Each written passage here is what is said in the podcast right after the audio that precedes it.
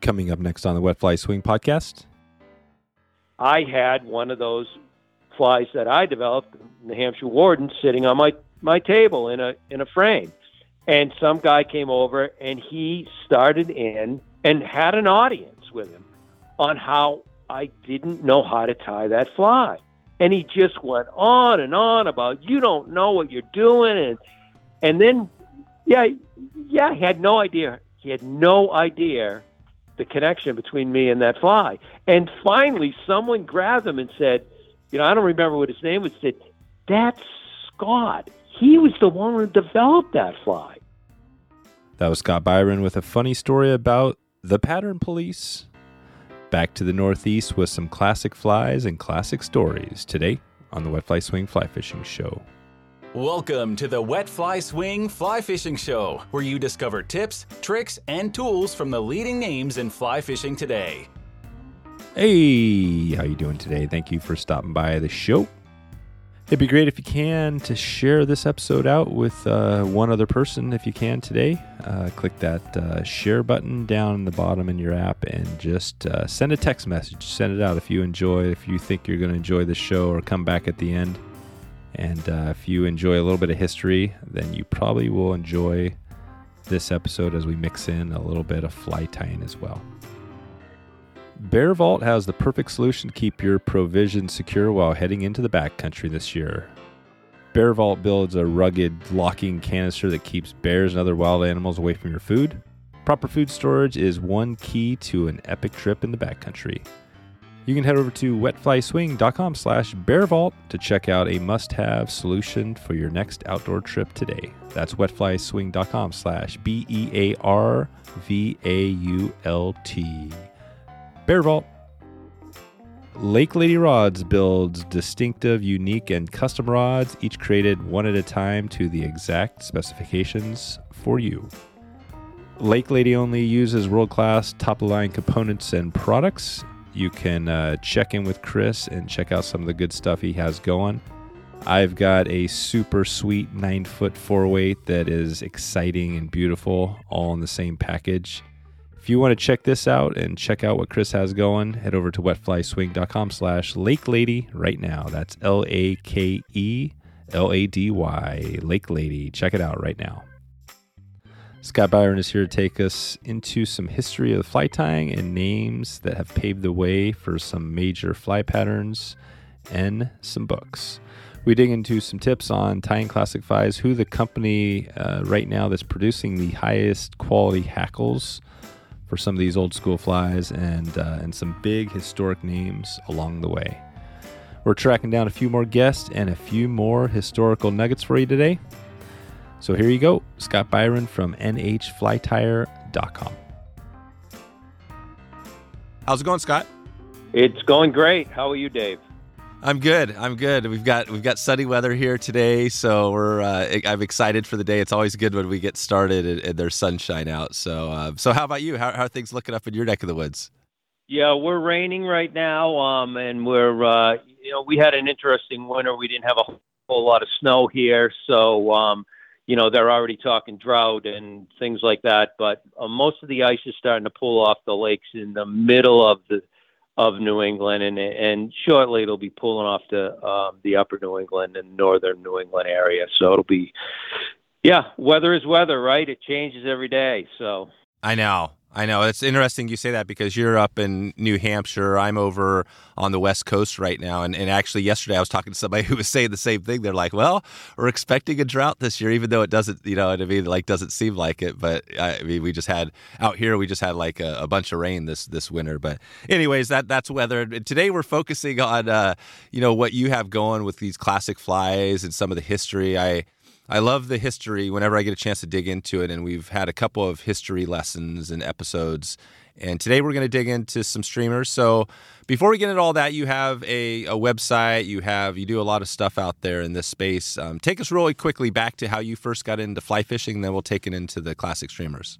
Yeah, I was really lucky because uh, my uh, family, my uh, grandfather was um, he was from Berlin, New Hampshire, and Berlin, New Hampshire was a mill town was one of uh, it supplied all the uh, the newsprint paper for the entire country at one point, and they had mills up there, and of course they were polluting the water and whatnot. But above the mills, they did all this logging and on this one river up there called the Androscoggin River that uh, uh, there was tremendous fishing. It was incredible, and um, you know they would move the logs down every year, and I, I think they stopped moving the logs in the '60s. But my grandfather had a camp. He had one of the first camps up there that was uh, on the um, Androscoggin up just below Errol, and uh, I, you know, I, as a young boy, I was you know not allowed to be on the boat with the older guys when they went out and fished, and so my dad would go out there and fish, and my grandfather would go out and fish, and uncles and whatnot, and and I would you know stay back at, at on the dock because it was supposed to be safe. And uh, I one day I was digging around and I found a fly rod um, in in the uh, camp, and I didn't know what I was doing, but I went out there and I started um, fooling around, and uh, I caught a couple trout. And these guys came back in and they were like, you know, you know, yak, and They were French Canadians, so they weren't speaking much English, and they were talking about the lack of fish and I said, "Oh, look, I got fish here," and they were like, "What?" And, and that's kind of how it started. And at the, about the same time, there was a small fly tying uh, kit in the uh, in the camp. It would, had been my father's, and uh, I started fooling around with it, and um, and then it just kind of sprung forward. And I I've been you know I've been fly fishing pretty much exclusively since then. I, I, you know, I, I certainly there are times when I saltwater fish and mm-hmm. don't fly fish or something like that. But for the most part, you know, even when I bass fish and whatnot, I fly fish. So um, that's how I kind of got into it, and it just sprung. I mean, the fly tying piece I learned on my own for a long, long time, and then when I was I I was a PE teacher in school for 20 years, and I would teach the kids how to fly cast in class. It was one of the the you know four, three or four lessons, and people loved it. I mean, there were there were parents that would come to me and go, "My kid doesn't want to do anything with me." And now they want to go fishing. You know, uh, I'm so happy, and that's really cool. Yeah, and so I had fly tying uh, clubs, and I do a lot of instruction, and I got awarded the grant uh, state grant for a traditional arts program probably five years ago, and I was able to study some uh, classic New England streamers with another tyer. We we set up a whole curriculum for us to work on, and I really got bitten by the history piece. And since mm-hmm. then, I've become a um, a Jerd tyer, and I have people who apprentice under me and whatnot. But it was it's it's been great. So I was able to dig in and I knew some of these real historic tyers. I grew up with one that was two streets over from me in Massachusetts. I went to high school with his daughter, and um, you know, it just uh, all of a sudden it opened up door after door and history and why things were going on, and you know why these guys were tying this way, and so it's kind of cool. Yeah, that is really cool. No, I love the I love the high school. That uh, I reminds me of my dad. It's similar deal when he, he was a teacher in a, kind of a high school and middle school teacher, and he did the same thing. He he taught them. In fact, you know, I mean, he, the same thing like fly tying, and it was just this really cool. He was a you know, he was like a math teacher and stuff, but he would have kids that would, you know, fly fishing was his passion. So before he had the business, he, he kind of taught them all that. But uh, yeah, and they love it. Yeah, they love it. You find those people that love it. And I remember when I was in high school, because of my dad, I had a bunch of teachers, my teachers who fly fished, and they kind of knew my dad. So I was the kid tying flies for my PE teachers back in high school, right? So it's yeah, yep. it's really a cool little place. So, and and you mentioned the apprentice and the what was the tyer program you you, you worked on? Yeah, so it was um, it's part of the National Endowment for Arts that uh, in this state, one of the areas that they have available is called traditional arts, and so it encompasses a bunch of different areas. I mean, there's uh, people who do like duck carving, you know, wooden duck carving, and you know, so what they're trying to do is not lose the art of tying as all these materials and all these different um, tools come available you lose some of the construction that originally was done on some of these flies and whatnot. And and I have what I call the pattern police that troll out there the internet and they try to find things wrong with every everything. You know, that's not the way it was done. You know, and um, and they, you know, it, people don't realize that these tyers, these older tyers, they were they weren't as lucky as we were. You know, their orange feathers um, depending upon what dye lot it was, it could have been that orange could have swung from dark to bright. Um, yeah. You know, over the course of you know uh, two months. So, um, and it, you know, a lot of it is how the birds suck up the the dye and their feathers, and you know, so you know, it the program was kind of cool because what I did was laid out what tyers I wanted to work and look back at some of their hmm. information. Mm. And I was tying. There's a big lake here in New Hampshire called Sunapee. It's very, very historic lake. It had its own Sunapee trout in it. It doesn't anymore. But I was tying a pattern called the purple smelt at a old home day on Lake Sunapee. And this older gentleman stood in front of me for about 20 minutes. And finally he said, Where did you find that pattern? And I said, "Oh, it's a pattern from a guy from Keene." And I went on and on, and I told him the whole history. He goes, "My grandfather used to fish that fly, and that was the only one that caught any fish on this lake way back when." And right. you know, you learn something. I'm like, "Okay, sit right down. Tell me about your yeah. grandfather. You know, right. what was, you know, what was he doing?" And you learn all that history. It's going away, and that's why the traditional arts program was kind of, uh, you know, it's kind of cool. That's great. So it's there to secure and document some of the the history, yep. which is amazing. And so we're going to dig into that. I want to get into the people and some of those, you know, some of those people that are probably, you know, gone now, but talk about them. But um, before we get there, let's just go to a classic for those that don't know exactly, you know, a classic streamer because streamers are pretty popular these days. But what makes a, a classic streamer classic? Just start there and talk because you see these long hooks, long shanked hooks, and right, you know, kind of big yep. heads. And yeah, is there anything that you could look at and be, you know, be where the traffic, where the police online looking at these flies? What is a classic streamer? Yeah, well, it basically, for the most part, is a it's trying to imitate a smelt, and our um, the lakes that have the salmon in them up here, the landlocked salmon, have a smelt population because as the smelt population goes, the salmon go, and so these classic, commonly called Rangeley streamers, because of the Rangeley, Maine region where they were born, they are all different shades different variations of uh, smelt or small bait fish that might be in these big, big lakes. And, you know, the colors that you see that often attract people are totally different when the when the fly gets wet.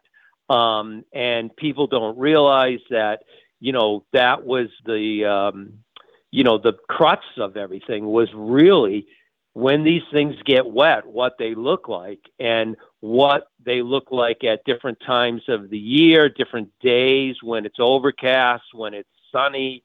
Remember those, you know, if you're trolling on the top, like right now, when the ice goes out, the smelt are all on top and the salmon are all on top because the water's cold. You know, if it's real bright out, those salmon are looking straight up into the sun. And so, you know, the coloring that they see, the maybe the profile of those uh, Rangeley streamers is what they're looking for. You know, some lakes have pin smelt; they're small, um, so you don't have the really long, long hook. Some of the uh, lakes have huge, huge uh, smelt in them, and they use tandems. They use hooks that are, you know, uh, put together by wire, so that they they give you that longer profile. So that's the that's what you would consider classic, and I think materials will help it become classic as well. You know, some of the materials have gone away; we just don't get them anymore. Uh, but others, you know, um, you know, they've the synthetic stuff has its place, and there are people who use it, and there are people who imitate classic streamers with all the synthetic materials, which is fine because yeah. in the end, I have a friend who's a retired game warden. And he always says, in the end, it's up to the fish, not us. Yeah, it's up to the fish. Yeah, when I know I think of the classics, I think of just in general, like you said, a long hook, whatever it is, 3x, 4x long. You've got a thin body, and then you've got this hair wing on top, and then the thread head is like a nice bulbous, big, juicy, you know, head. That's kind of my picture of it, right? Is that pretty much most yeah. of them look? Well, yeah. yeah, exactly. I mean, I think back in the '80s, the heads were all big, and the reason was they were tying with three aught thread. Oh, and right. now they have thread that's so small all of a sudden back you know early 90s late 80s everybody went to a smaller head streamer but if you go like to the american museum of fly fishing and you ask them to see carrie stevens flies you would look and you'd go oh my god that that really is not what the book you know when you look in a book it looks like well yeah because you know they dress it up with photography but you know some of these heads were pretty rough most of these tyers really great tyers were very rough. Their finished product was to fish with. It was not to um, be put in a frame on the wall. So a rough tyer, and a, how does a rough tyer become a great tyer? Or, or, I mean, you know, if they're tying a rough pattern, how, yeah. how do they get in? Yeah, They're, it catches fish. It catches fish. Bottom line, that's just the yeah. Yeah, I mean that's there's a great. Uh, he's he's been dead for a while. He was he he actually put New Hampshire on the map. Jim Warner. He was from the uh, he had a shop in Wolfeboro, and he had the Winnipesaukee smelt, which was a, a pattern that had a marabou wing, which gave it so much action in the water, and and he had loads of different creative patterns that um, you know people would go fishing and they would pass right through New Hampshire and go to Maine and Jim started to develop these patterns, and all of a sudden people started fishing uh, Lake Winnipesaukee, where his his shop was. But Jim was a rough tyer. I I know I have friends who knew him, um, and you know I have videos of him tying, and you know his heads weren't beautiful. His you know his the flies might be slightly different each one um, in size, in length, but they caught fish and that's what drove those people. And there were times I can remember, you know, he would say a guy would come into his shop, and you know, he said, "You, I agonized over tying this beautiful gray ghost." And the guy would go up to the board and pull the gray ghost off. He would take it out of the cellophane wrapper, throw it on the ground, put his foot on it, grind it into the ground, pay him for the fly. And he said he wasn't 20 yards off my dock and he already caught some. You know, he goes, but you know, it was just you know the the way these guys developed their patterns. They were made to fish. They were made to hold up. Um, so you know, they put a lot of effort into gluing them and really making them um, bulletproof. Because once a salmon or a big brook trout hits your your streamer, they rip it to smithereens, and sometimes you can fish all day with a beat up fly and catch more fish than you can with a with a perfect looking one. So yeah, uh, and how do you spell that? Uh, Winnipesaukee. Well, yeah. Do you know? Yeah, uh, I, I'll have to look it up and tell you. I'll go. I'll put it in the show notes. I'm just curious. Um, so, um, so you mentioned Jim Warner. I've heard of that name before. You also mentioned the Gray Ghost. Who who is the tyer behind that one? That was Carrie Stevens. She was a woman from um, from Rangeley, Maine area and she's she was even I mean she's very interesting. She had oodles of different patterns. She was her husband was a guide and she was just in an area where it is you can't turn around without bumping into another, you know, perfect spot to fish. Mm. And um but she was she was a milliner, so she she used to um do the feathers for hats, uh, men's hats, different different, um, you know, women's uh, boas and different things like that. When Carrie Stevens, she came up with all these great historic patterns that have stood the test of time. And, but the interesting part was she did not tie with a vise. She held the hook in her hand and assembled everything um, in hand. And so one of the things that she did was she would assemble all her feather pieces before she actually tied them on the hook.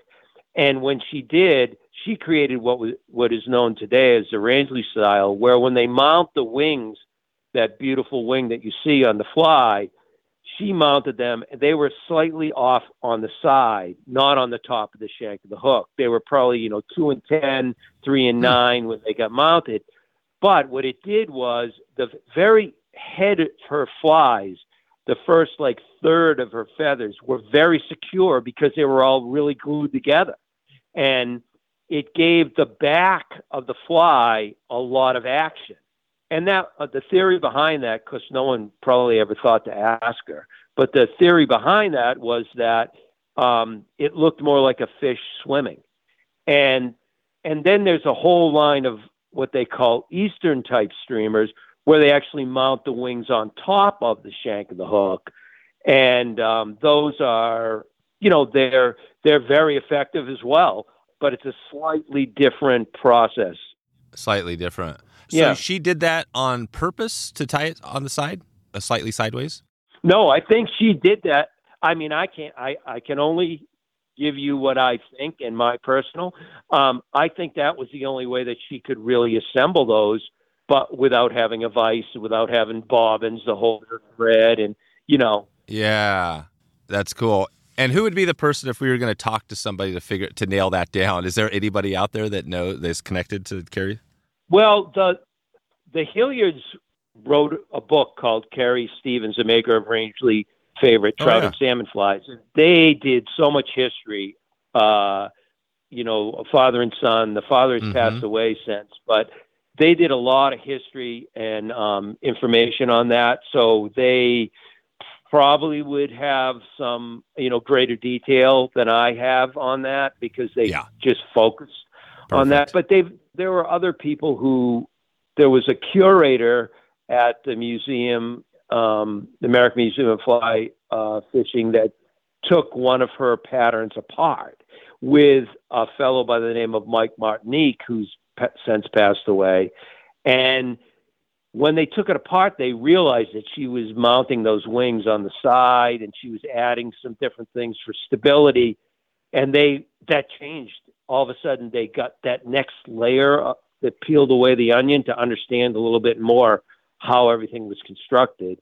And then there were people who were tying her flies, mounting the wings on top, that went, "Oh man, that's not the way it works." So, you know, um, we need to do it back the way she did it. And the Hilliards did a great job with that book. It was outstanding. So Perfect. Perfect. Yeah, I'll put a link to the show notes to that book if I could find it out there. And and I love this top versus side. This is the stuff you know definitely I didn't realize, and it makes sense. Yeah, you put on the side.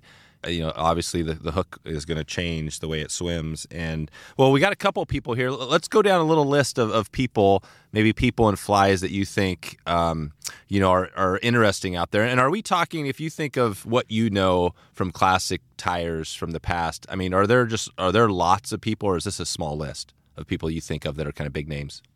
I think it's a small list. I think there are individual small list of people who had the foundation patterns. I guess I would say the ones that really laid the groundwork. There's there are definitely niches where there were people in Grand Lake Stream, Maine, that might have had two or three or four patterns that they specifically adapted for that area, um, but they weren't as widely um, accepted initially.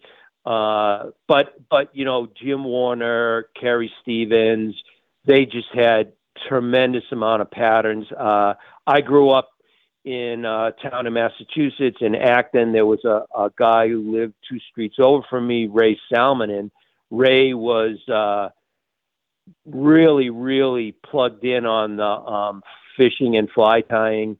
He developed the Red Ghost and um, did a lot of research on patterns and different things like that. He, he- Joe Bates, who wrote the classic streamer book uh, um, on streamers, he they were great friends, and you know they did they really he helped to document some of this stuff that was just eroding away. You know, it was a lot. You know how fly fishing is. No one shares the information a lot.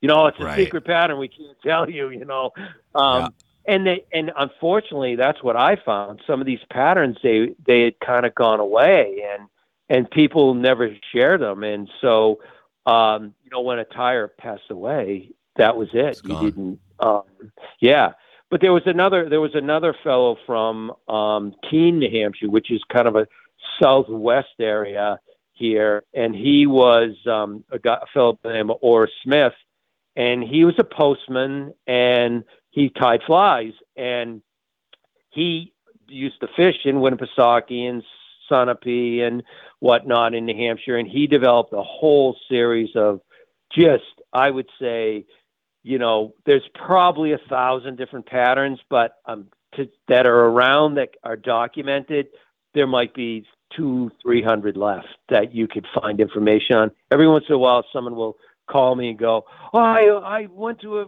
an auction and I I got this Right. three dollar uh, you know kit uh, and there's these flies from Ora Smith in there. And I'm like can you tell me about it? And I'm like send me pictures and I'll fill you in on as much as I can. And every once in a while there's you know you know there's one that you know this like I mentioned this purple smelt. And it, there are people who have tied the purple smelt and it they've tied it purple purple purple.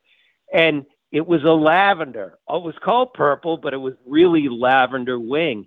And some of these fly uh, uh, manufacturers, the dyeing companies, they stopped doing lavender. And probably about six years ago, a company named Ewing came to me and said, "Hey, could you do us a favor? Could could we market some feathers under your name, but could you come out with some of the traditional colors?" So the first one I got was that lavender one and I said, "Hey, can you just get this as close as you possibly can?" And I had I had a few purple smelts that Smith had tied, and I sent them the fly, and they they knocked it out of the park and matched it. And thank goodness, you know, there's been people that were like, "Gee, I, I always tied it." You know, a traditional purple color, and now I realize it really wasn't that purple; it was a, a lavender. So he had just tremendous you know, uh, colors and different patterns, but they were working patterns. They weren't ones that you were gonna again frame and stick on the wall. They were patterns that really, you know, were were producers in the in the different lakes. That was Ora Smith, right? And how do you spell that? Ora. It's O R A. Oh yeah, just right. traditional Smith. Yep. Yeah, and he was a older older fellow. He's passed away a, a while back. Um, but his streamers, there are still a lot of them around. You see him every once in a while. There was a big auction on, with him. Yeah. What was one? He had a really cool um, fly. You'll ask me how to spell it. I probably can do this one for you. It was called the Canopache, and basically what it was was it's it's just kind of a cool history story. He tied about 18 golden pheasant crests for the wing of this fly. The body of the fly was basically a silver with a red uh, ribbing, and um, he had a, a guinea hen kind of roof, just short roof on the uh, golden pheasant. And um, you know, he had he had developed this fly, and he was up on Lake Winnipesaukee, and he was he was fishing with it, and he had a tremendous day. And he came off the dock, and somebody asked him, you know, what's the name of that fly? And he said, uh, Canopache.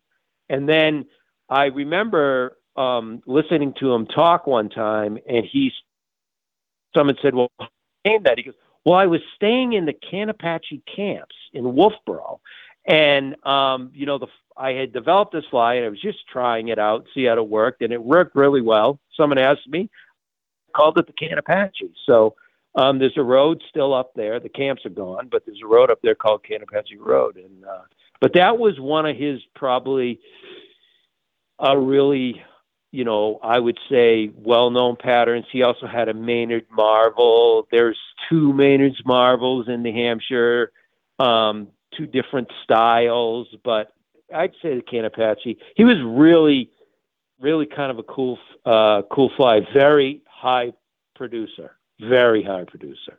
And the purple smelt was also his. Yep, purple smelt was his. Yep. Anglers Coffee. Roast a full range of coffee with one goal in mind. You know it, delivering excellent coffee to every single angler. Responsibly sourced from farms using sustainable growing practices, you can rest easy knowing you're doing your part. and also roasted and shipped within 48 hours to assure freshness. I recently tried the Kenya AA coffee from Anglers, and it was very good as well. I know this is Joe's personal favorite, and it might be mine soon. How to describe it? It seems like all the coffee is just smooth. Joe can probably do a better job trying to explain um, all the goodness inside, but you're going to have to check it out for yourself. If you want to support this podcast and support a sustainable, amazing coffee with great tasting coffee, you got to check out Anglers. They got it going. Anglers Coffee right now. Wetflyswing.com slash anglers will direct you right over to Anglers Coffee. Check it out. You support this podcast by clicking over to Anglers online. And you mentioned, and I want to follow up, keep going on this list here, but you mentioned uh, Ewing, uh, the feathers, and I, I think I connected with them at one of the shows. Uh, talk about how that how that came to be. Is I, I know Ewing, they're kind of, um, you know, you hear a lot about the the whiting farms and some of these other big companies, but they've got some good stuff going out there, don't they? Oh yeah, um, Ewing, uh, both Doug and Cole uh, are um, involved. They own the company and and whatnot, and um, yeah, they uh, they reached out to me about um, uh, you know streamer patterns. Streamers for for some reason became re- kind of reemerged, and there was a, a large popularity. Um, and you know, uh, different companies, uh, different uh, growers, their birds develop different, and they their wings get different shapes to them and different colors and whatnot. And so, I had said to to them, I'd, I'd be happy to help you. I you know I don't get anything out of it monetarily. I just wanted to make sure that we didn't lose these you know, colors and whatnot. And so I sent them some shapes of feathers that I was looking for, and um, and I sent them about 22 colors the first round, and they came back with um, probably 30 colors, and out of that, I'd say about 18 to 20 were just right on, absolutely. And so we dyed them up, and I started tying with them, and we got them locally available in New Hampshire, Massachusetts, and Maine, just because that's one of the areas where these flies are very popular. So that you know the market's higher for that those feathers. Um, and you know we had shops like North Country Angler up in North Conway that had them, and uh, I know Dette's has them as well. Yeah. Uh, but they they um, they started to get traction, and so I would you know try to pick off like every couple months a couple new colors and and put them out there experiment with colors and different things like that and Ewing really has done an excellent job. They're very responsive. Um, they're very easy to work with. Their birds are, are consistently the the uh, the same shape uh, with their feathers, and so we started to you know uh, work together, and and it's been great you know they've got a pretty good presence, and they just don't make the feathers for for you know the ones that I tie with. They have a whole line. They saltwater feathers that flat wings that the saltwater fly tyers love, and they have a whole line of hens. And um, the one thing that they didn't have for the longest time was badger, and I was always clamoring with them about badger, and they actually went out and bought a line of badger, and um, that's they sent me a picture of the chicks the other day. So very shortly we'll have some badger to play around with. There you go. So, Yeah. so they're rolling. They're rolling. So good. Yep. That's a good resource, and I'll I'll put a link to them as well. Yeah, Uh, well, let's keep going to this list. So we got a few people here. Who else should we be thinking about when we think of uh, the classic streamers? Yeah. So um, the other, you know, one of the other other uh, tyers that passed away just recently in in the New Hampshire area was um, was a fellow by the name of Ellis Hatch. He, I think, if I have to look back, he was probably the last great production tyer that we had here in in um, in New Hampshire. I mean, it just would produce flies like for everybody in New England. I remember um, talking when he passed away. I remember having a conversation with Tom Rosenbauer at Orvis and just said, "Do you know Ellis passed away?" He goes, "Nicest guy I ever met." Um, used to come in with his flies to Orvis when I was running the retail shop, and he said, you know, he would just lay them out, and we would just we never said no. They were all every one of them looked exactly the same. Well, Ellis was great because he, he um, had a uh, you know a connection with some of these. He kind of bridged my generation with some of the generation of the original fly tyers, and he knew some of these guys. And I can remember being you know going over and sitting with him for a day um number of times and he would you know he would you know just spew out history and it was like you would sit there and go oh, this guy you know one of his fingers has more knowledge about fly tying than I'll hmm. ever have in my entire body it was just it was amazing so he was he was another guy that you know, he would tie some patterns that you never would see because they kind of just went away.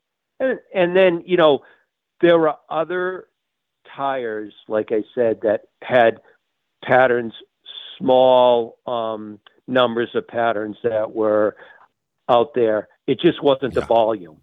And, you know, uh, Eddie Reef had the Ripogenus smelt and uh, Herb Welch had the, uh, the ghost a ghost pattern from Rangeley and and you know there are all these little nook tyers that uh, Rangeley Region Fly Shop. There was a guy by the name of George Fletcher, and he had a, a whole bunch of different patterns that you know he tied, and he was the one who dyed all the feathers and provided Carrie Stevens with all the all the mm. materials for her flies. So um, there are just there are Mike Martinek was a, a fellow who passed away probably in the last uh, five years, and he had just he was just beautiful streamers, and he fished all over New England. He knew Jim Warner. He you know he was able to be around. Um, he was another bridge um, that knew some of the older patterns that were still still around, and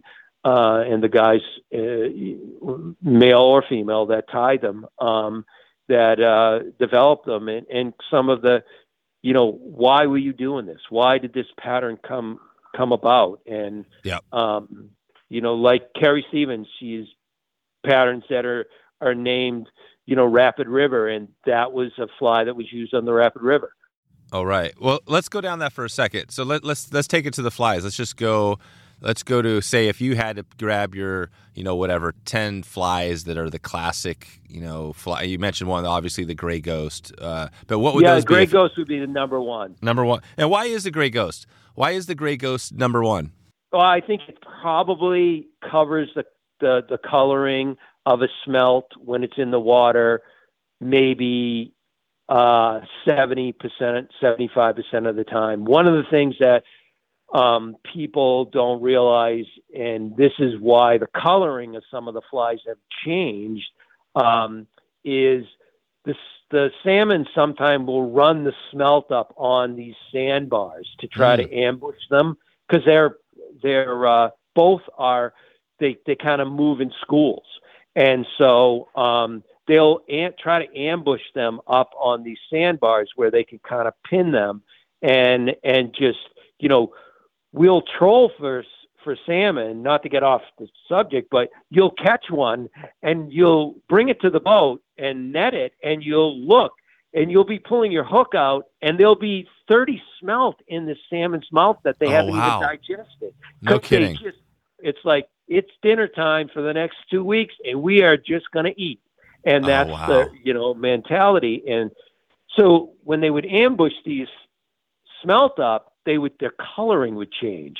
You know, it would go from that gray of the gray ghost, that gray kind of bluish, purplish, yellowish, huey color. Yep. Um, it would go to more of a tannish color. Um, mm. And um, you know, they're almost you almost when you get a smelt in your hand, you almost look at it and say, you can almost see through this thing. Um, you know, they're mm. very yep. delicate. There's not much to them, but I think that's why the gray goes because 90% of the time these smelt are moving in a pack uh, and they're they're uh, on the you know very close to the top of the water early season and they they look gray and I think that's you know that's why that pattern is so um, effective so and it yeah. stands it's stood the test of time. People have used the feather wing. They've used marabou for the wing. They've used synthetic for the wing. Um, but it, but that but that gray coloring has stood the test of time. And it seems like the feather wing is the classic. I mean, that when you think of it, Yep. right? That is the classic wing. It's the feather wing. Yep. It's Yeah, yeah, yeah. it's just harder to tie and it's harder to get it to be as exact. So I think as time went on, um, I remember Jim Warner had a pattern that he made out of marabou, and he was trying to wean people off of the gray ghost and onto um, this uh, marabou pattern because obviously it was easy to tie, faster to crank right out. He would, he, you know, he said never worked. You know, the, Yeah, the feather worked. wing was what everyone No. wanted. Yeah. No, yeah. The feather Yeah, so Great cool. Ghost would be, I think, number one, and I think everybody has their opinion on what Yeah. you know the ranking would be. But Yeah, I yeah. think I would say the Winnipesaukee Smelt would be another one that had a white wing with a, uh silver pheasant uh, crest on the top of it, that uh, and a and a really strong silver body, and boy, I'll tell you that um, that fly when it gets wet, it it's it is just so slick, and um, boy, that is a very high producer, and it's a, a a pattern that's really strong. The one I talked about, the Canopache, that's another one. You know, it gives you that yellow goldish color uh, with some red, and that red sometimes is the trigger because a lot of times when you're trolling for salmon, they'll hit your fly, and then they'll circle back around, and then they'll they'll come up and they'll actually engulf it because they will injure those those, those smelt because they're moving so fast, and they'll look for those that that injured one. So sometimes a pattern with a little red in it will be um, one that you know they'll it'll look injured, so they'll come after it. Um, and then there, are, you know, there are patterns like there's a pattern that Carrie Stevens had called the Morning Glory, and it, it's probably one that you don't see. uh, You, see it in a frame. I guess that's the easiest thing. You don't see it in a fly shop that often, but boy, oh boy, the first two weeks of salmon trolling season, that fly is money. Uh, it just really, really, really works. And and then flies that had uh, kind of you know, she had one called the the Blue Dragon. She had uh, one called the General MacArthur.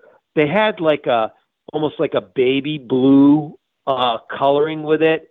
Um, the Blue Dragon had orange with the baby blue. The General MacArthur, which was for General MacArthur, who was World War II general, um, that had a had a grizzly uh, wing blunt in in with it, and the grizzly gave you the parr marks that you would see in a small bait fish. And um, you know, people see the General MacArthur again in the frame. Um, and but boy, oh boy, that fly produces.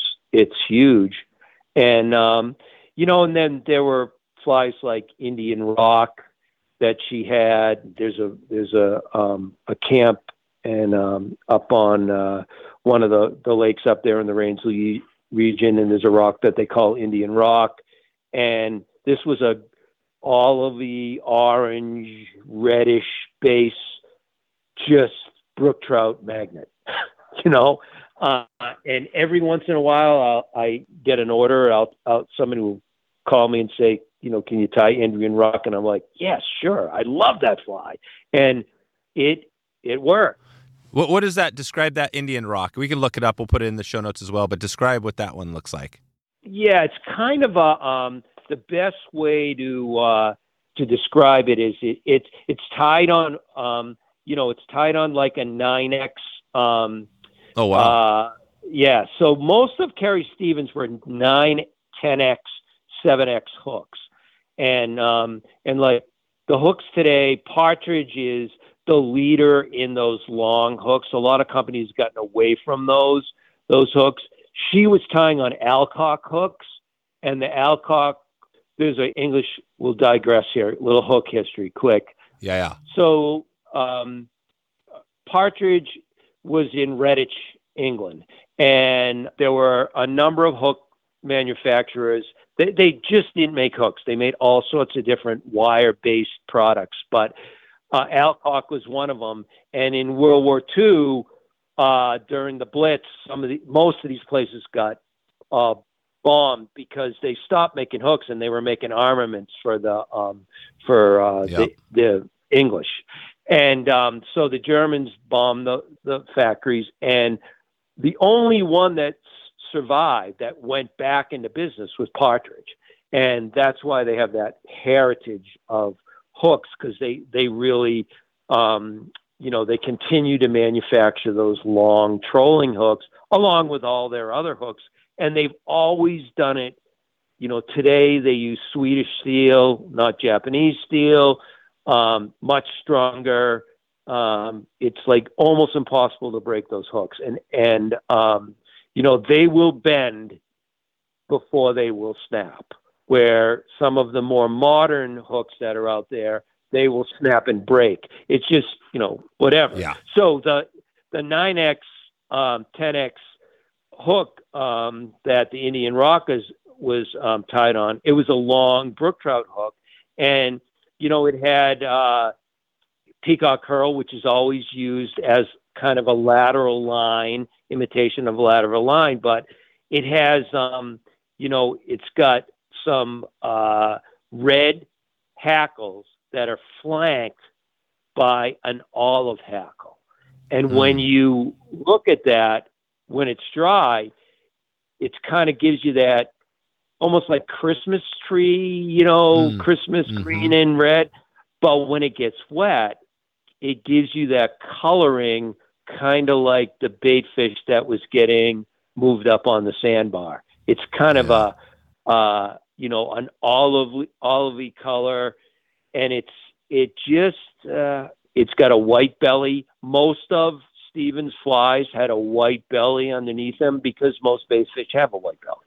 You know, um, and uh, but boy, you know, time and time again, there are people who will come back and say, "Man, I never knew that fly." Uh, you know, I saw that. I, you know, I I grabbed one of them. You tied up a bunch of different flies, and you threw one of those in, and that was the best producer I had all all week. You know. Yeah, it's a cool looking fly. Yeah, it's pretty much yeah. red it's red and it's got the uh, yeah the peacock underneath, like you said. Yep. And yep. Uh, and and it's a good. Is that one? And it's got yeah the little white underbelly, and yep. and the long hook. Okay, yeah, that's really cool. So that is a good example. I mean, that's traditional. And when you're looking at those hackles, if you're trying to tie one of these, is it a challenge to find the right hackles? What do you recommend to get to get that good hackle that makes the streamer pattern? Yeah, so well, well, Ewing has them. So that's the you know the Ewing line that that have the um, the streamer saddles. Um, this you know, saddle, it's just a big streamer saddle. You just ordered up. Yeah, they what, yeah yeah they have a originally. I didn't realize this when it was happening, but originally they um, produced a line under under the tyer Mike Martinek, and then at some point, both of them, you know, both went their own way. And then at some point, they came to me and asked me and I think Mike was probably really involved with, you know, the early feather construction and coloring and different things like that. But a good, um, a good saddle hackle is going to be one that you're getting a cape. So you're not just getting the feathers loose because yep. typically you're taking feathers from the left side as you look at it, and they will be opposed by the feathers from the right side when you construct it. Um, yeah. And you want to look at the shape of the feathers. Uh, you don't, you know, today a lot of people more is is what they want, and less is more in fly tying. Um, so you you want to make sure that the feathers have the right shape, that their stems aren't uh, like telephone poles, because some of these flies will have four feathers on each side to build a wing. And those stems, oh. if they're oh. too big, yeah, I mean, you're tying, you're trying to take these big.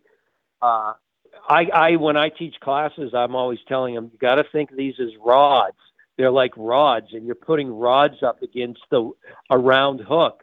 And if you don't have the the whole base constructed the right way, it's never going to come together the right. It's it's going to start rolling. It's going to fall apart. You're going to be your hair will hurt by the you know the second wrap you have on it. So you, you have to really you know Where would somebody go if they were going to, you know, if they wanted to learn to tie these correctly? Is there? I mean, obviously you have classes, but is there what what resource or where would you direct them if they're listening now? They're in some part of the country and they wanted to learn more about this.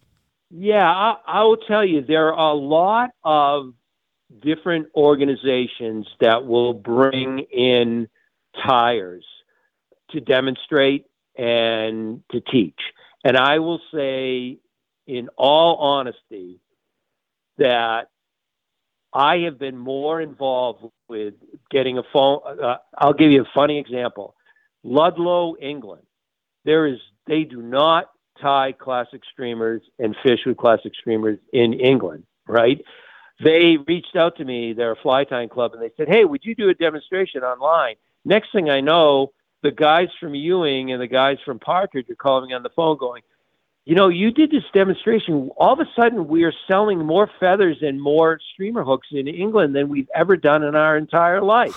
Um, but I think the whole thing is you can. There are a lot of YouTube videos that are very good, but if you can sit with a tyer, even if it's on Zoom, and watch them do it, and listen to why each part is being done, that will help you to learn how to tie. And I know we've done it with the American Museum of of Fly Fishing. We've done a couple uh, Zoom, Facebook Oh, yeah. Live, different things, and they've been really well received. Like seven thousand hits in the first fifteen minutes Oh, with wow. people watching it multiple times. They're like, these people are watching it multiple times. Um, yeah.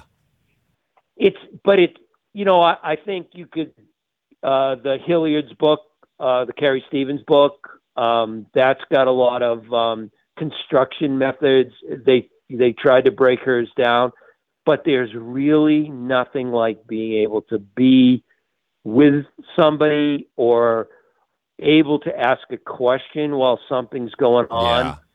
because it's Right. the you know I I feel lucky I was a teacher that there are a lot of times when I just I'm able to break it down an extra level because I'm like, hey, you know, if you don't get this part right at the very beginning, then you're really going to have a lot of trouble. Because one of the first problems I see in fly tying uh, these classic streamers is that everyone tries to assemble all the materials at the head right behind the eye. And Yeah. really what Carrie Stevens, Mike Martinek, and every all these other tyers did was they did something almost like shingling a house. Hmm. When I start a classic streamer, my thread starts about two wooden match heads back from the eye. Mhm. And that's where I start laying my materials on because I build one material goes a little bit further towards the eye than the last material. Because if you have everything at the very big at the very Yep. head of the fly, huge. yeah, it's it's not only huge, but when you finish tying it, you can take your fingers, pinch it, and rotate it right around and pull it right off. Oh, right. Yeah, you're doing the overlap. That's a great tip. So you kind of doubly reinforcing it and, and stuff when you're dealing with stuff like some of this it has a throat of bucktail, right? That's hard. That's not the easiest stuff to tie in. Yeah, like I'm. I got a fly right now in the vise that I'm uh, that I'm working on, and um, a, a blue uh, dragon, Yeah. and it's got four peacock curl, and then it's got white bucktail, and then it's got orange um, hackle, and then it's got blue hackle, and that's the bottom. That's just the bottom. We're not. Oh, that's the bottom. Put, yeah, that's the underbelly and the throat. How is the hackle when you say blue hackle uh, or the under or it's under? So you're not you're not spinning that hackle all the way around, or are you spinning? it No, it's just the throat. It's just like a little. so you're throat. tie, you're ripping off some fibers and then you're tying in those fibers. Yep, take it off a uh, uh, you know a nice piece of Ewing hen, and uh, but each level is is a little bit forward. Each material is a little forward of the last material, and um, it's uh, and I think I I honestly think, and someone probably will correct me because there are the the the police out there. They love to Yeah. troll the Oh, yeah. internet and, Yeah, and we'll call, we'll yeah, the fact pattern. I call them the pattern police, but they, you know, That's right. So who are the pat- the pattern police? When I think of this, uh, Scott, the pattern police. I mean, you could be the pattern police because you know more, more. I mean, who are these people that are the police if you if it's not you? Yeah, I don't know. They, you know, they they might have been connected to a tyer way back when, or they learned a certain way, and they just don't want to budge off, uh, you know, their what they know. And this is a very, very true story. I was tying. Um, I had taught, developed a pattern uh, called the um, New Hampshire Warden. One of my friends, who I mentioned before, Rick Estes, was a game warden, and he had done the um, district chief. And what he did was it was a streamer pattern that was fashioned off the game warden's day to day green uniform in, in New Hampshire. And um, they also have this beautiful red uniform. And so I came up with the New Hampshire warden, which had the the base of it was the red. There was also a fellow from Maine named Charlie Mann who had the main game warden fly. These are, you know, they're beautiful flies. I'm sure they would catch fish, but they're they're more of a presentation fly. Well, I was at a show and um, I had one of those flies that I developed, the Hampshire Warden, sitting on my table in a in a frame. And some guy came over and he started in and had an audience with him on how I didn't know how to tie that fly. And he hmm. just went on and on about you don't know what you're doing and On your own fly, on the fly you invented. yeah, he had no idea. He had no idea the connection between me and that fly. and finally, someone grabbed him and said, you know, I don't remember what his name was, said, that's Scott. He was the one who developed that fly.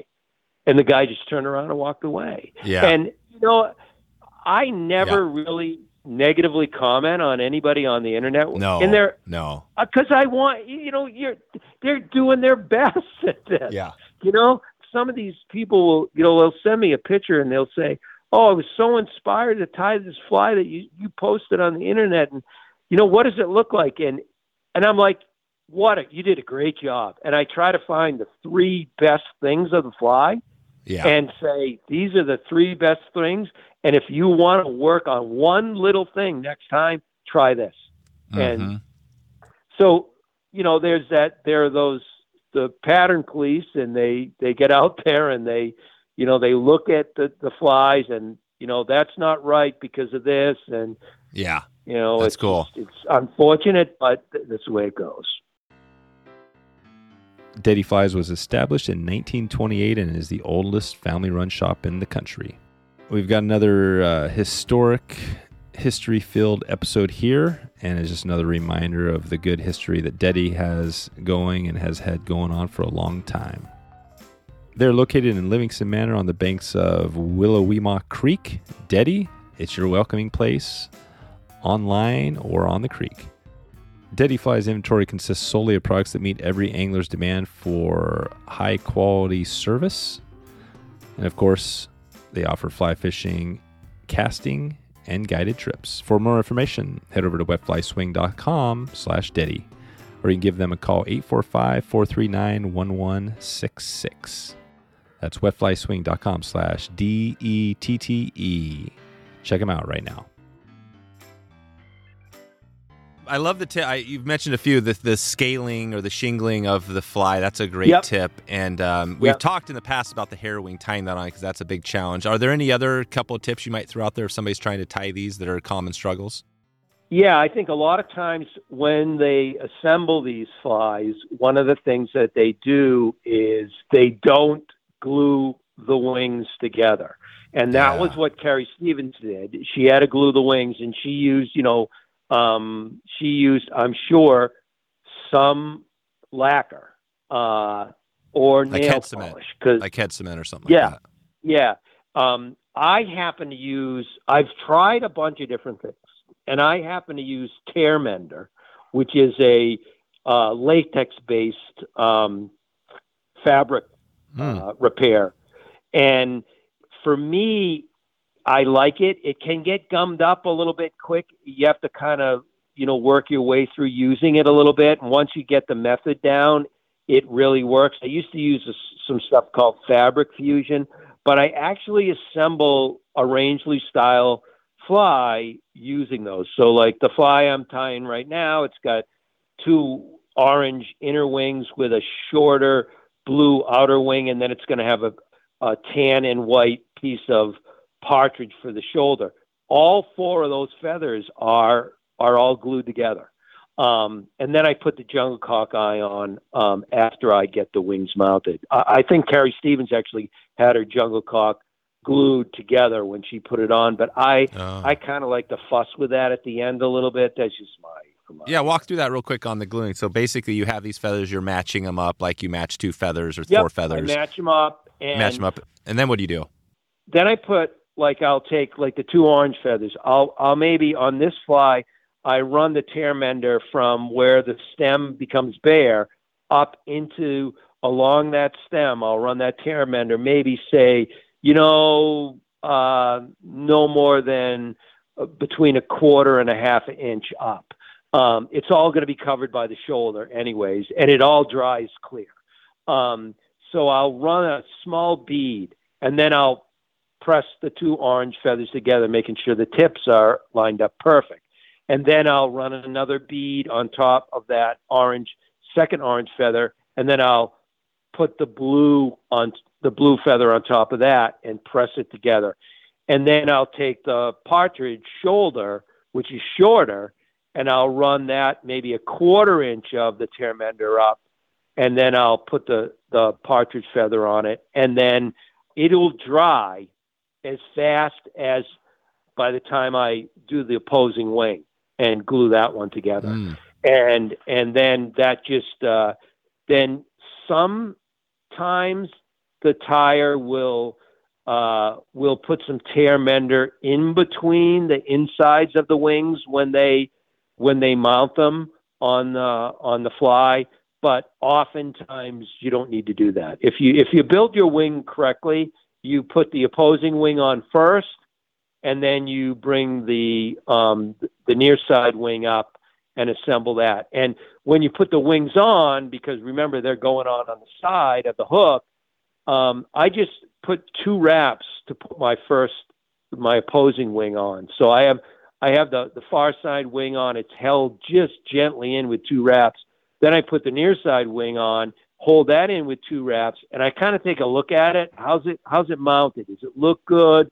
Are the tips lined up? Do I have to make any adjustment? Then I repinch everything with my fingers, and then I wrap towards the eye, and that's when I really snug it in. I usually bring a wrap around and then pull straight straight up with my bobbin two or three times, and that really sets it in place. And um, but if you over, you know, if you try to put too much tension on the round stems before you have them in position, then they start to roll all over the place and you know you really Yeah. that's what that that's the part when you said how do you learn? That's the part that it's really hard in a youtube video. Somebody doesn't want to take the time to explain that because they'll lose their audience a lot of those youtube videos people want to see the fly constructed boom front Yeah. to back boom oh that's great now i'm going to do it but they don't get the in between piece that that tyer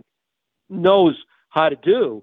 They just didn't want to take the time to explain it because they would a lot people would have said, "Click, I'm going to the next video." And, Oh, right, right, right. Well, you, you know who does a good job of that we had on was Tim Flagler. oh, Timmy does a great job. Yeah, absolutely. Yeah, we talked about that. We, we mentioned I was asking about that, and he said the one thing a lot of people miss uh, out there on YouTube and, the, and these tight things is that they don't cover all the steps. And he has multiple views, so you'll see him setting up. Like this would be, I'm sure, example where he would set up, you know, show you not on the vise but down below how he's gluing these wings. Right. That's and he said that's like 50 percent of the pattern. Right, and it, and that is a great comment because when I've done these Zoom meetings for people, one of the things that I've done for them is before the meeting, I actually produce a small video with still pictures that I send the club or whatever the group is and say, this is how the wing assembly looks. Don't do it yet, but read this because when I, re- you're going to be looking at this while I'm doing it so you can refer to it and actually see it. And I will tell you, some of these English fly tyers, they are, you know, they are classic salmon, Irish salmon tyers, and they, Right. you know, understand construction. And in a matter of two weeks, they have nailed how to tie a Rangeley streamer because they just listen, they use their previous tying uh, experience, and one thing that they found is they will say, "Oh, I didn't realize how important the right feathers were." Yeah. You know, like there's a company in uh, 54 Dean Street. They're in uh, Italy, and they sell Ewing's feathers. And they got hammered by all these guys because they wanted to learn how to tie these flies. And they they got the feathers. They were tying with just you know strung saddle. It was a mess. They couldn't figure out why their wings wouldn't mount. And then they got the right the right saddles, and they're like, "Holy cow! These now I can tie these these flies." So I tell everyone to hook. You you know you want to tie flies. You, the most important thing is your vise, your hook, and your scissors, and then you got to get good materials. But if you don't have the first three, you can have the best materials in the world, and you're gonna be messed. Mess up. What's your What's your vice, Scott? Give us your. What, what are you using there for a vice? I've always used a Regal. I have a Regal Rotor, uh, Revolution right now. Um, I've always used Regals because uh, they just they grab the hook and hold it, and there's not a lot of fussing. Yeah, um, they were a local company, and uh, there are other great vices out there. Um, you know, Yep. HMH is Yep. a great vice. Uh, you know, and uh, but I've always used a Regal. Me too. Yeah, I love the Regal. I've got a few vices, but uh, yeah, the Regal's just always been so simple. You know, it's just like Yep. easy and, and simple. What's the and we got the partridge hook and then the scissors. What, what's your go-to scissors? Yeah, um, Sprite, uh, which is part of Partridge, and they have a line of hooks. I probably should have said, you know, the Partridge hooks or the Heritage hooks. They have all the, the Yeah. hooks, and Sprite is there. Sprite is a line that is, um, um, you know, more affordable. Well, Sprite's got a whole line of um of uh, tools, and they have a nice uh, pair of scissors. I um, I've been using um, the scissors from uh, the Coppler ones. I think that's the the from Italy. Um, those are really nice. They're uh, they're uh, great little scissors. Um, the Coppler ones I've used, you know, some stainless ones from Dr. Slick and Exactly. There's a ton of like that. There's so many different great tools out there. It's it's always I always it's interesting for me just to hear what people are using. So that that gives us a little um, a little snippet on it. So I I want to Yeah, get and I- back. but I do- Yeah. I do. I will say one thing about scissors. I do have multiple pairs, and I have some that I use for like cutting bucktail, and I have some that I use for trimming the end work on flies. So, I mean, that's the one thing that I think makes a difference is that you don't use your scissors that you're trying to trim the last bits before you you know lay your head in. Um, you don't want them to be the ones that you're cutting wire and bucktail with um, because Yeah. it gets really really dull quick. Um, so I have multiple scissors that I use for you know different processes. So Okay. And before we wrap it up out of here, I wanted to touch on. Um, I want to just finish that list of people we talked about, but um, I'm curious on the fly. So, are people out there with these classic flies still? You know, is it just a small little subset of people fishing for salmon, or you know, these landlocked salmon out there? Or are most people using kind of more of these newer, kind of um, articulated and, and more? Uh, I'm trying. You know what I mean? Like, are there still lots Yeah, of people I using know, these I- long? Uh, you know what I think? Uh, honestly, I think they're. Um, uh, I think when when you see some of the new uh, different materials and different products that are out there, I think people jump at that. They vacillate. That's the new. That's the new. Yeah. Um, you Yeah, that's a new thing. That's the best. You know, we got to go get that. That's the Mercedes Benz or whatever. Um, So we're going to go after that, and that's the way to go. But in the end, the classic Rangeley streamers have stood the test of time. And they are the ones that I am shocked to hear people come back and tell me that they took all these different flies up and the one that worked was, you know, the one Indian rock. You know, they just said, you know, I fished everything and none of them worked. Uh, it was just this one fly, and I fished it and prayed I wouldn't lose it because that was the only one that was, Yeah. was catching fish. And Yeah. you know, so yeah, I mean, and the ten the ten top could be changed by the the temperature of the water, the the- Exactly. you know, but um, this was just kind of a, a little bit of uh, a, a taste for people out there, you know, and obviously Carrie Stevens' name comes up a ton, you know, always. And I was kind of thinking too on this line of, you know, I think of steelhead fishing, you know, I've done some stuff in the past up in, you know, especially up in BC when I first kind of got going using these really long three aught, four aught hooks. But there's been a change in some of the fishing there. Uh, you know, the fact that those long hooks, when they get in a fish, they can kind of, because of the long shank hook, it can kind of do some damage. And I was curious if, you know what I mean, if that's i- is something you've thought about and if maybe that's why Yes. people are going away from this. Yeah, and I well, uh, uh, well the salmon, uh, the landlocked salmon up here have a very um, tender jaw, and they have a really hard time uh, repairing an injury to their jaw.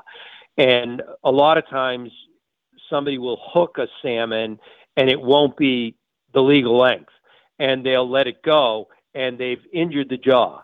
And Yeah. then someone will recatch that salmon, and the salmon never grew because it spent all its energy trying to close that wound in its mouth, and um, and it's and the wound's still there. It just couldn't fix it.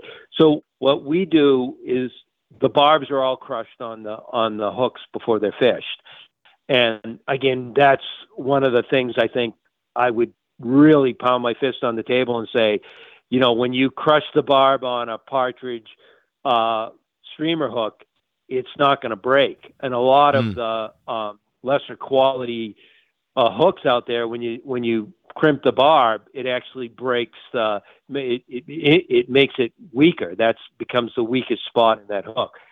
But if you do play the fish correctly, and if you do uh, remove the hook correctly, then you're going to be in pretty good shape and not injure the fish.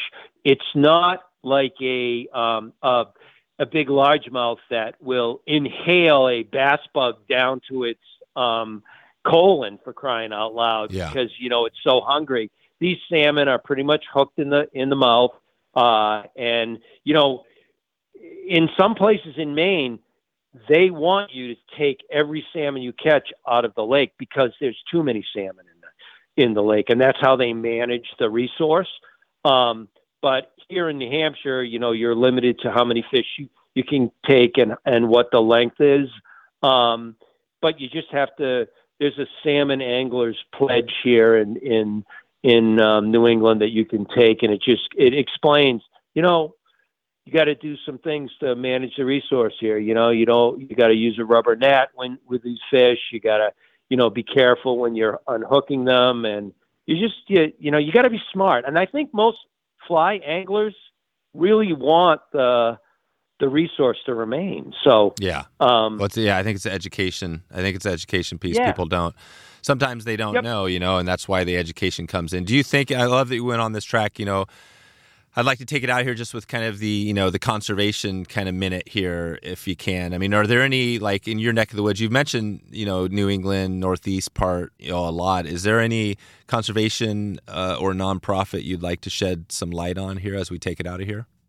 Yeah, I'll, I'll kick one off. We we have a, a group here in New Hampshire, and and they have them in all, in a lot of the states, but it's called Operation Game Thief, and basically it's a um, it's an organization that's out there uh, produces a lot of information on you know uh, signage, on you know different specific rules and regulations, but it's a it's a link between the uh, law enforcement end of the game wardens and the public.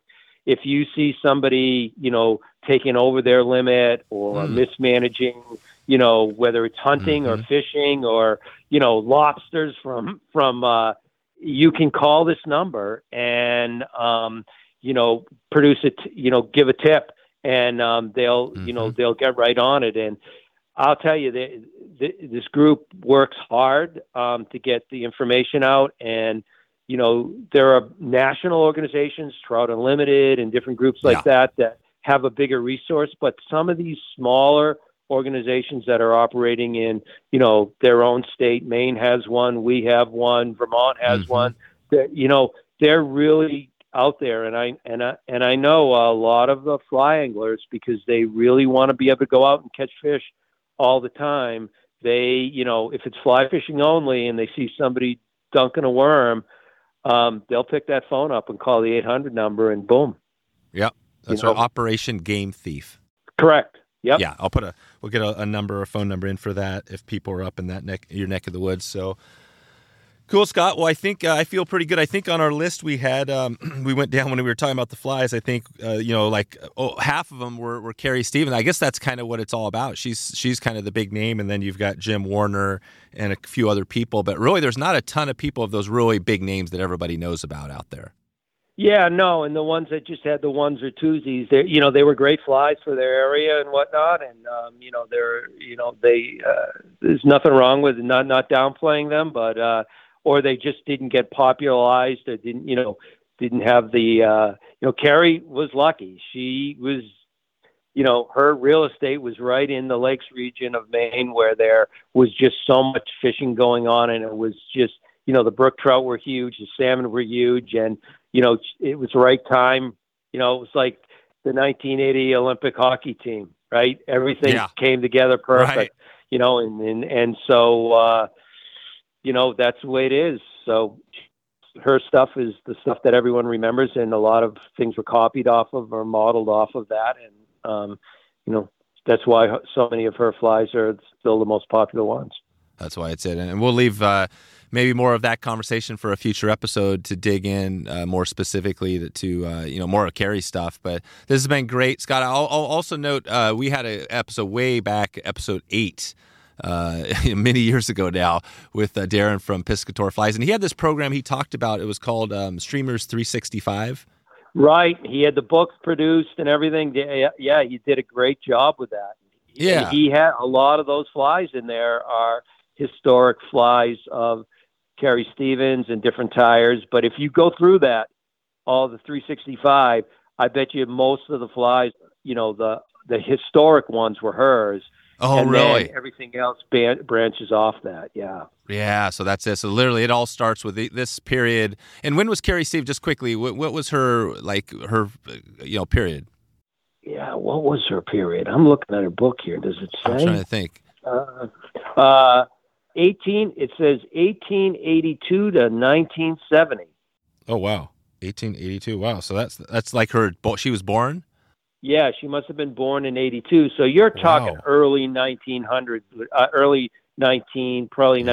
1920s, different things like that. That's when, uh, Amazing. yeah, when, yeah, 1924, I'm seeing different things uh, written here in the book with the, you know, Yeah. and and you know and and i'm sure there's a ton of patterns out there. I, I know Leslie Hilyard told me this once. I was looking for there's a, a pattern called um, the bee pond. And it was a wet fly.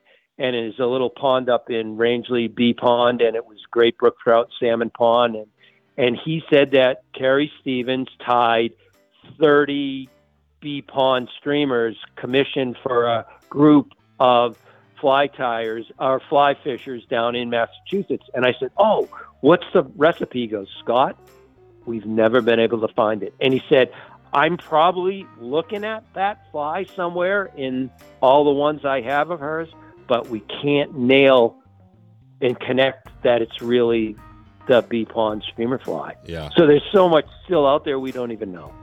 Yeah. Yeah. That's awesome. Well, that's a good way to leave it off. That there's more that we'll dig into later. So we'll uh, we'll send everybody out for you to nhflytyer.com and uh, they have questions for you. But uh, yeah, I just want to thank you, Scott, for coming on and sharing some some wisdom and history on on streamers. And uh, yeah, looking forward to keeping in touch. Okay, thanks, Dave. So there it is. There it is. Another one down in the books. Sealing the deal. Wetflyswing.com slash 326.